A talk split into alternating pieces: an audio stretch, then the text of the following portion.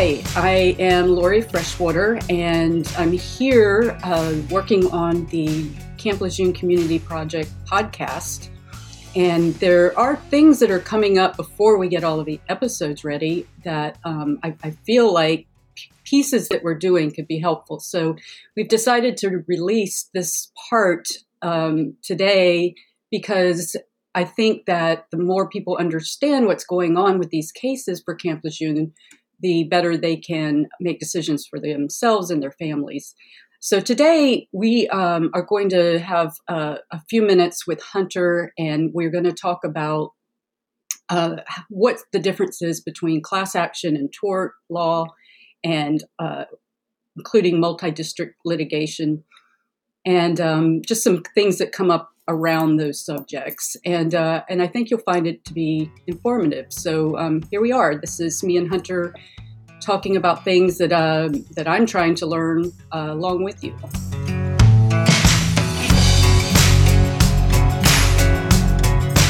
Hi, Hunter. How are you? I am Lori Freshwater, as you know, and I um, am here with the Camp Lejeune Community Project podcast that we are working on. And um, I thought today we would talk about the difference in class action lawsuits and tort lawsuits and multi district litigation, why this is or isn't. Um, I get a lot of questions about that, and I have a lot of people um, who have the wrong understanding of it um, and who think that this is a class action, which is a very different um, scenario than what we're dealing with. So, um, if you wouldn't mind, would you help us out a little bit and, and just kind of talk to us about what's going on here uh, with Camp Lejeune? And first, let me thank you for having me here, Lori. It's always a pleasure. Uh, this is this topic. Uh, it's kind of a generic topic, which I actually uh, speak on quite often because this community is not the the only ones uh, who aren't sure. Everyone always says, "Am I a member of a class action?" or "Am I a member of a?" They hear mass tort and things like that. It's it's very confusing, uh, and and I, I, think in every one of our major cases, like all the big, uh, the environmental cases, the big, what we call the, the mass litigations, uh, this issue does come up. Now, when we talk about class action, it's a very simple tool. It, it allows a small number of people to bring a lawsuit on behalf of everybody. So this is not thousands and thousands of people bringing lawsuits. It's it's a small number that have the ability under the rules to bring the claim that are similar. The claim has to be numerous. There has to be a lot of them. Uh, they, they have to have a commonality. They, they all have to come from the same um, nucleus of facts, uh, and they have to be consistent with each other. Uh, and then you have a class action. We, we generally don't see that when people are hurt because everybody gets hurt differently. Um, when you have an environmental exposure, it, it, you can't have any more of a unique personal experience. Where were you living? What were you drinking? What were you, where were you showering? Where were you exposed? For how long were you exposed? How old were you? These are all factors that would make a class action virtually impossible. There are exceptions where in some in some districts in the United States, it's it's kind of interesting. Uh, diff- the United States is broken up into different court uh, circuits. There is a circuit um, in in the United States that allows a class action to be brought in a situation like this, where someone just sues to establish the liability, meaning did the person or the entity do something wrong? Did they violate the law? And are they potentially liable? But then it gets separated out into the individual cases where each person has to prove their own case. So that that's when we talk about class action. And and my understanding is there was a class action filed immediately after the PACT Act was passed. Um, and I personally don't believe it has much legs, other than an attempt by filing a class action. It extends the statute of limitations for anyone who's a potential member of the class. until the court throws that class action out. So I, I don't know if that will really apply. It's a very unique um, situation because the PACT Act, uh, the Camp Lejeune Victims Act, I should say, um, has a, a specific statute of limitation that Congress um, put in place. And, and I, I, think it'll be hard to argue that the class action can extend it, but um, for, on behalf of everyone out there, I hope I hope it does do that. I thought it has that. I hope it has that benefit. Now, what would be an example of uh, of a class action, a successful class action, so that people can understand kind of what what an example of that would be? A successful class action generally is if there is a consumer type of a claim, everyone got cheated the same way. You bought you, you, you bought a, a car and the car has a defect that's going to cost $72.50 to fix. Uh, right. Uh, and the so the remedy is the same. The remedy is the same. same. Yeah. They, a small group brings brings the lawsuit. They go forward. They litigate it. They win. The court awards, you know, establishes, sets the class, and then there's a designation on how much each person gets. Everyone has the same the same loss. Okay. Now, Excellent. when we talk about a mass tort, mass tort is very simple. It's when we talk about torts, that's any type of personal injury negligence case. This is a negligence case, whether it was intentional conduct or, or negligent conduct. It, it, it, falls within what we call the tort system. Just what we call it in law. Um, it, it basically says someone either intentionally or negligently did something wrong that hurt people. That, to put it simply, when you have a single one, it's an individual case. When you have tens of thousands or hundreds of thousands, it now becomes a mass tort, meaning there's just a lot of them. And that, but each person has their own case. Um, it, it is not one group of people litigating for everyone. Everyone stands on their own. But the way the court system, court, the court system comes grinding to a halt when you have thousands of plaintiffs or tens of thousands. They just could never try everyone individually in the time in which we all live. So what the courts do is they come up with a system where those cases are bundled together before one or two judges or more. And, and those judges select what we call bellwether cases. A bellwether is, it's an old phrase uh, from farming, I believe, where the sheep in the middle was uh, the one that kind of guided the path of everybody. It was a bellwether sheep. It's just for some reason they use some judge used that term to say we're going to pick some that are that are common to everybody and pick those to, to be the subject of detailed discovery, um, uh, the detailed investigation, the full litigation, and we're going to move them to trial. Because if we try a handful of them, we we try 5, 10, 15 in, in the in like the 3M earplug. It's a, a military it, it related case, which is you know kind of kind of similar here, where there's uh, you know over 100 or maybe 200,000 claims. The court's already tried 16 or 20 cases, and we know the values, we know the liability. So the court will do that in a mass case. So that's when we talk about a mass tort. Um, okay. And so, so what happens then after the bellwethers are tried?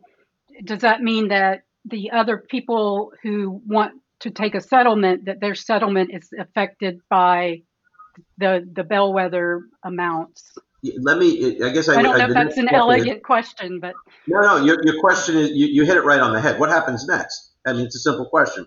So the purpose of the bellwethers are is to see whether or not you can get liability. Then you try to come up with valuations. What are the average values for this type of injury in, in that, that you're being you're suing over? And from that, we're able, and, and having been involved in many of these, uh, we find that you're able to come up with settlement values that that will you know that you could present to the, the, the large group of individual plaintiffs to see if they want to join. Um, remember, there's there's a fine line that we have to when we get into these. There's not just mass cases; these are mega cases. And with Camp Lejeune, it's not really a, a big problem because it's the federal government. There's plenty of assets for the federal government. But when it's a private defendant, the question is, do you are the values so big that the company files for bankruptcy, and that throws everybody into a uh, into a whole nother problem, uh, which they're trying to do in that 3M earplug case, and they've done in uh, the women suing over talc and Johnson and Johnson. When the claims get so big, let's just dump them into a bankruptcy and and make it a claims process. Uh, but here the idea is, as you were saying, you come up with a settlement value that can be presented to the group, and then people individually evaluate their case with their lawyers, and they take it or they don't. So it's kind of a, a rising tide lifts all ships type thing, where exactly. the more the more cases that are successful and uh, kind of rise to that trial level and, and do well improving the case um, and making making the uh, the, the narrative clear about what happened, then then better for for everyone's case. Everybody, and and, and what's important is, um, I wish I could say every litigation is successful. Um, we've had cases where it, it, turns out that, but by the time the bellwethers get to trial, there are flaws in the litigation that makes it show that there isn't value there. So it, it, you hit it right on the head the success of that small group is very important. And what's most important is that we pick the best cases, the ones that are most compelling, the ones that can present the best story with the best facts to show the liability and show the damages. The defendants generally try to pick cases that really are not average, that are not ones that are, are, are that really should lead. They'd rather get a bunch of defense wins and say, oh, you have no value in your case. Um, but that doesn't help us because we know the bad cases, the ones that have the least merit, and we know the ones that are very good. And we're better off trying the good ones to let them see exactly where the problems are, and then they know where the real damage uh, profiles are for the for the plaintiffs we're representing. Okay, that makes a lot of sense, and I and I think that um, that will help people because people when they file and they get involved after waiting all of this time especially with with the camp lejeune justice act which gave us permission in, to file um, but people have been waiting a long time. So they feel this urgency and, and to to get things moving and to do this and to do this. And i'm trying to tell people um, you know it's it's okay. There's time to have patience. Let let everybody figure everything out get all of your records support each other the, the better one case is, the better for everyone. And let's all um, move forward. And there's time. There is time to well, to do this the right way. You've waited a long time. If anyone suggests it should be rushed now, you're you're you're you're you're actually doing disservice for all the good work that was done to get here. Um, right. A rush to judgment is a mistake. Um, advocating on behalf of the the the, the, the more difficult liability case as opposed to the better liability case is a mistake. Um, we've got to work together, put egos behind us, um, and and find the right ones to try. Um, I think a second part of this is I, I don't believe um, the court system, and here we have four judges in the Eastern District of North Carolina who, who have the initial filed cases. Um, I don't believe they're going to look for a rush to justice here. I think they're going to give the DOJ or and the Department of Navy breathing room. They never had to worry about is there liability. Everyone was pretty sure back when these cases were first brought that the statute of repose in North Carolina really cut off the cases for the plaintiff, for the people who were injured and they never looked at the liability and how do we resolve the litigation.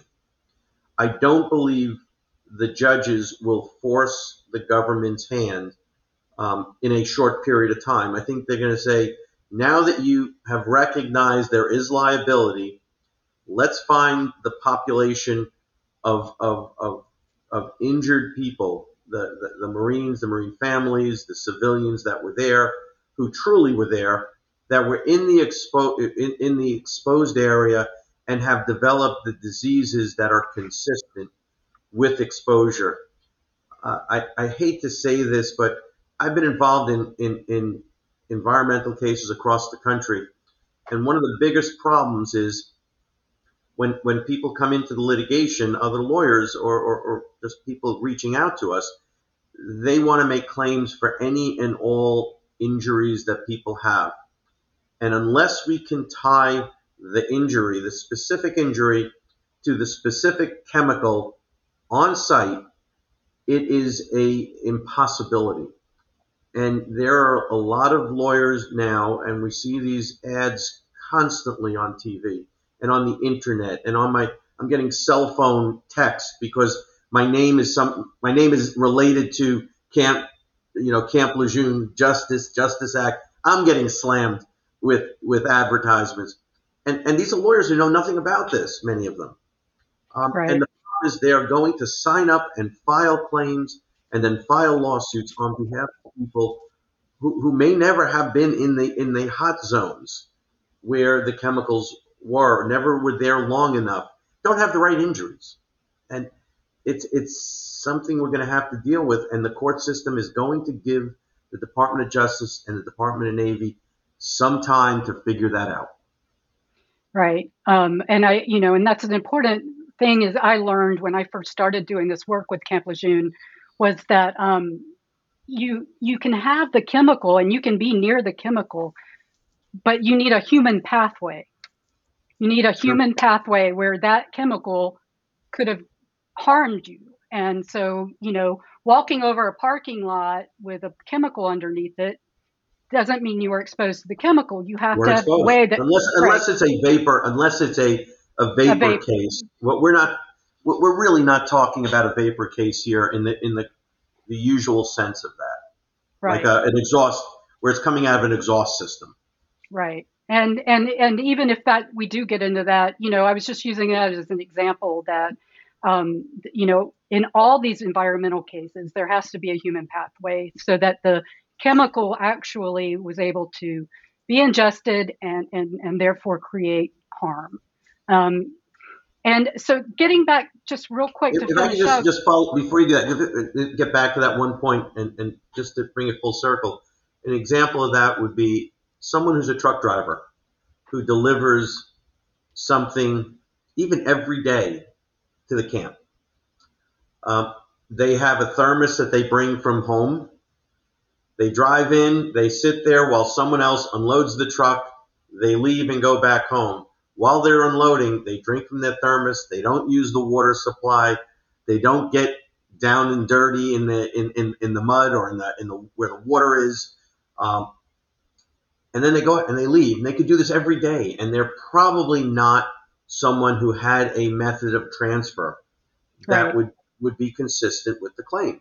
If, if right. on the other hand they stopped and hung out with with the workers and they ate lunch and they were drinking from the water fountains you know, that's a different story. So totally it, it's different. all fact based. Exactly. And, you know, the government has, has basically admitted that these chemicals existed in the water mm-hmm. and that, you know, so that's not under, uh, that's not the dispute. The dispute is, did you have a human pathway so that you were exposed directly to the chemical? And mm-hmm. does that chemical link to your disease? your specific disease, your specific disease you were exposed to, not the chemical that may have been in another part of the base.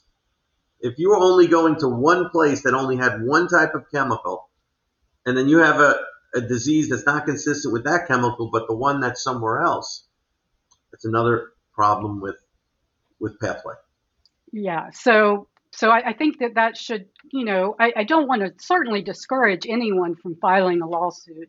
Um, but I, I, do want people to not um, to not be uh, disappointed again. You know, I mean, mm-hmm. there's been because there's been a lot of uh, trauma involved with this campus. There's been a lot of disappointment.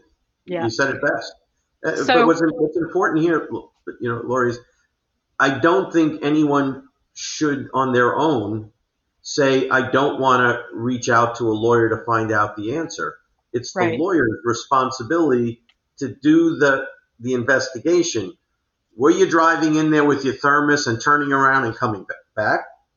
Excuse me. Or were you driving in there and sitting there for hours and you're drinking from the water fountains from not not from a water bottle that was delivered from the water fountains or using you know some water source there right? that's a different story that, that so bring the go to a lawyer have them do the give them the facts let them do the investigation i, I, I fault the lawyer who doesn't do that um, and, and, and, and, and doesn't you know connect those dots exactly so let's hope that that um, people get in touch with a, a good reputable uh, ethical lawyer. Um, there's plenty out there. So, um, sure.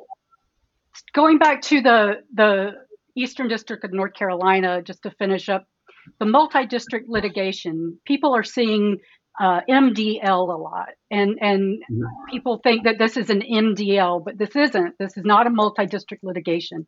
So, can you just give us a, a quick rundown on how this might would normally be a multi-district litigation, but because of the particulars of the Camp Lejeune Justice Act and the military being involved in the government and all of that, how it's not, and how all of these cases have to be put through the Eastern District of North Carolina, which means, as going back to what we were saying earlier, there's a lot of figuring out to do.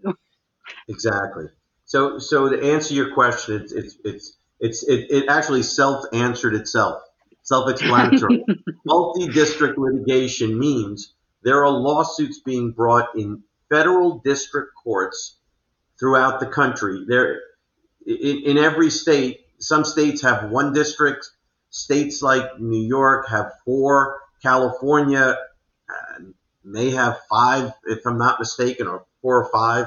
Um, and, and then there's districts. Then within the district, there are divisions. Under the Camp Lejeune Justice Act, it was made very clear no matter where you live today, no matter where you're, you're, you're retaining your lawyer, you have to file your case in the Eastern District of North Carolina, the federal court for the Eastern District of, of North Carolina. You can't go to the Western District. You can't go right down just south to South Carolina. You have got to be in that one court. Um, if it's a, a situation where there are cases filed at districts all over the country, the court system can't deal with that. You know, try and case the same case everywhere when there's thousands of them. So the, there's a system where there is a, a panel that decides one district court, one judge to handle all the cases for the country. But here we don't have that problem we have Congress took care of that. They said uh, in passing the act, if you want to bring a claim against the U.S. government, against the Department of Navy for exposure um, at Camp Lejeune, you must bring it in one district, the Eastern District of North Carolina. And there are four judges there. There are different vi- divisions. And right now, the cases are split among the four judges in the two divisions. Um, but there is no multiple districts. There's multiple judges within the district. And what we generally see, and we haven't seen it yet for what we call the legacy cases that we have filed, um, is usually the court, the district, the, the, the, the chief administ- the chief judge of the district um, generally picks the judge who gets all the cases. Um, so they do it, what they call an intra-district um, consol- uh, uh, an intra-district assignment. So they usually pick one judge, but with the 30 or 40 cases that I believe are filed, uh, I think that's all I've seen so far. They, they are they are distributed randomly among the four judges. Uh, it appears that each of the judges are handling them in the same way, um, but not together, uh, which is very unusual. Very unusual. Um, and maybe they're just doing this since it's, it's really a small number of cases and, and chances are they're waiting until the new filed claims, meaning the ones that are triggered by the filings of the, the new notice of claim after August 2nd, they may be waiting the six months um, to decide where the cases are going to go and who's going to get it. And they may have one or two judges. I, have I've heard suggestions from, from speaking to people uh, in the court system that that given the number, they may have more than one judge assigned, which is very unusual. um, but it does happen sometimes. And just to just for people that don't know, um, we we have to file with the with the Department of Navy uh, complaint, an administrative complaint, and they have six months to decide whether they're going to dismiss or offer some sort of settlement. And if they don't do either of those, or if you don't want the settlement after six months, then you can file a lawsuit. So the small unless number, they ask, unless they ask for more information, there's a chance that they can say we want more information on your specific claim, and give them a little bit more time to investigate. Um, okay. But I think for the most part, we're going to be pushing to file these cases at the six month um, expiration. Uh, we're going to be asking for jury trials, which is something the government is not used to. There, the Federal Tort Claims Act, which is what people tried before, you wouldn't get a jury. The, the, the Justice Act has preserved the right to a jury.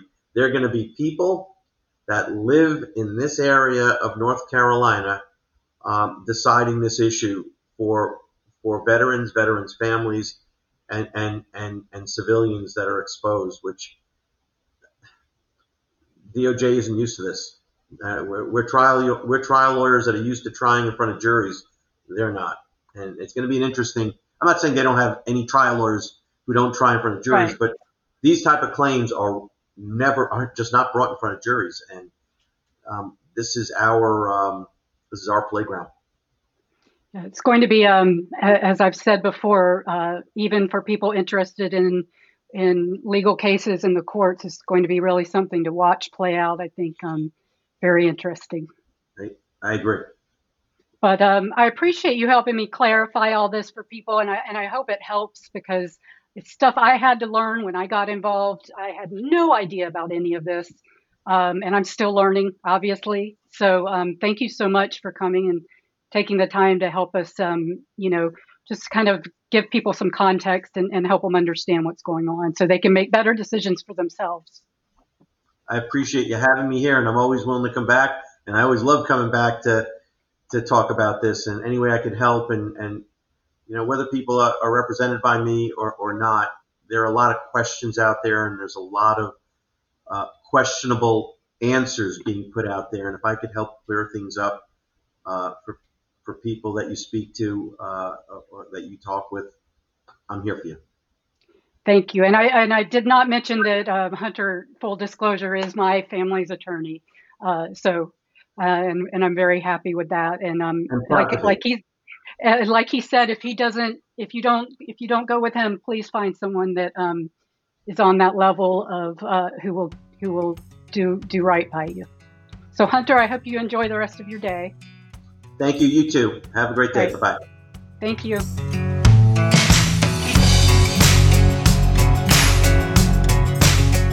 That was great. I really enjoyed um, talking with Hunter. I always do. I um, find him to be a, a, very straightforward person, and that that helps when there's so much misinformation spinning around everywhere. Um, so, you know, just another reminder for everyone: please, please don't give out your information over the phone, contact an attorney that you can speak with, the attorney uh, themselves, and um, absolutely never give any money to anyone to help you with this right now because the, the lawyers are taking the cases um, a, on a contingency basis, which means that you don't pay until something comes across as a win for you. And um, if anyone's asking you to give them money to help you get a settlement, please don't do that. And, and make sure that, that any of your relatives uh, know about that because there are, uh, there are a lot of predatory people out there right now. And um, the more information we get out, the better. So that was a little preview of the community, uh, the Camp Lejeune Community Project podcast. And I hope you will um, subscribe to our YouTube channel and across different podcast platforms and uh, tell your friends because I'm hoping that we're going to have some great episodes coming up with um, my friends Karen and Tim, who are also members of the Camp Lejeune community and who have also had to fight their own very different battles from me. So they bring a great new perspective. And uh, we have some exciting guests coming on as well, experts in different fields to um, help us understand all this a little better. So please tell your friends and subscribe, and we will see you soon.